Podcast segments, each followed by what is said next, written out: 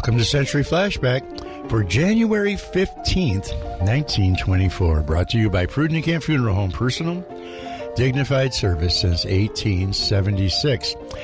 Well, the headline says a doctor shoots his wife and then turns the gun on himself. That's right. In Hartford, New York, which is not too far, greeted by a hail of bullets from the revolver of Dr. Robert Lee of this hamlet as they were returning from a sleigh ride. Mrs. Lee, the wife of Dr. Lee, was killed, and Fred Norcross of Dorset was critically wounded.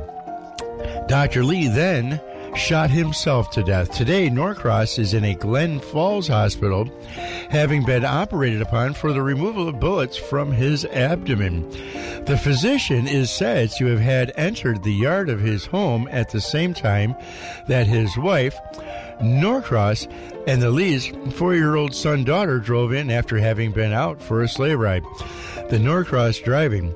Several shots were fired at Mrs. Lee, one of which proved fatal. The child escaped injuries, and Norcross was shot down as he sat in the sleigh. Dr. Lee then ran a short distance through the yard, stopped, and shot himself to death.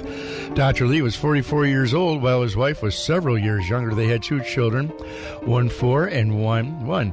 The family formerly lived in Dorset in the home of Norcross. Relatives and friends said Dr. Lee advanced the theory that his act was due to a sudden insanity from overwork.